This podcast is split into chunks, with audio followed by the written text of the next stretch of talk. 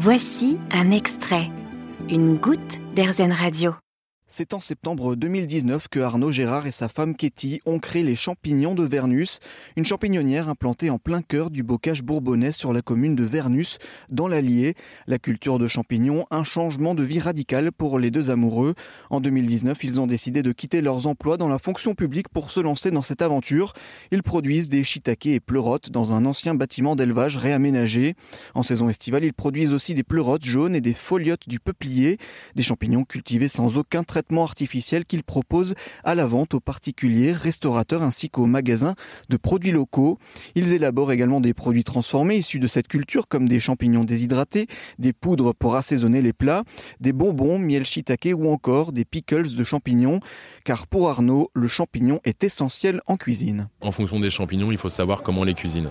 C'est-à-dire par exemple le shiitake, comme il est conseillé de ne pas le manger cru, ça on s'oriente plus sur des cuissons très longues. Le pleurote, lui, résistant moins aux longues cuissons, ça va être plus sur de, des poêlés euh, rapides où on va saisir le champignon et pour pas guillemets, qu'il devienne, élastique. C'est une euh, des propriétés du, euh, du pleurote si, on cuisine trop longtemps. Voilà, alors que le shiitake, lui, par contre, on va pouvoir le faire cuire quelques dizaines de minutes, voire même quelques heures pour des plats qui mijotent. Il va très bien résister en fait à la cuisson.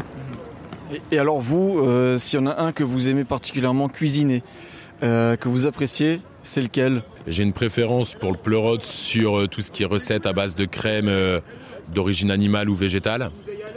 Mais après, celui que, je préfère cuisiner, c'est vraiment le shiitake parce que même si son goût est plus prononcé, en fait, on peut l'associer avec beaucoup plus de, recettes. On peut le cuisiner aussi bien sucré que salé, son goût le permet. Et du coup, on peut innover euh, énormément avec ce champignon.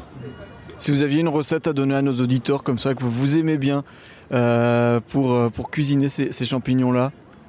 Alors en recette traditionnelle, ça va être plus le, risotto de pleurote, où là, en fait, avec la recette du risotto, le, le, goût du pleurote est vraiment mis en valeur et donne un résultat vraiment très agréable pour ce champignon qui peut paraître doux pour beaucoup de personnes quand on le cuisine euh, simplement ou avec des, dans des plats euh, en sauce par exemple.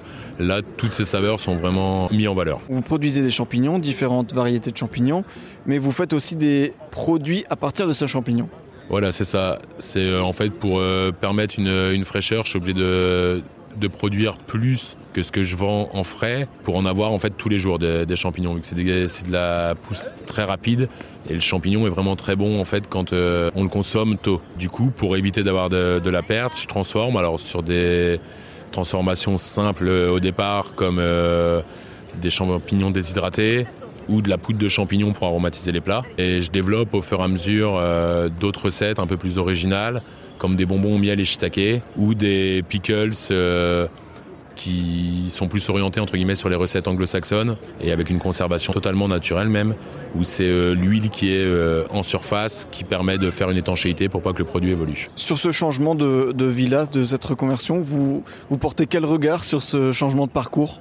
Un regard positif pour l'instant au sens où euh, c'est un domaine vraiment qui m'intéresse, où on peut découvrir encore beaucoup de choses parce que l'univers du champignon est encore euh, très méconnu, contrairement par exemple aux végétaux ou euh, même aux, animaux. Et on peut se permettre, en plus de la production, de faire des tests sur d'autres variétés de champignons, sur d'autres substrats aussi, pour euh, par exemple euh, travailler sur du déchet ou des matières en fait qui n'ont plus de valeur euh, parce qu'elles ont déjà servi. Là en l'occurrence, on peut les, réutiliser pour le champignon. Vous avez aimé ce podcast Erzen Vous allez adorer Erzen Radio en direct. Pour nous écouter, téléchargez l'appli Erzen ou rendez-vous sur erzen.fr.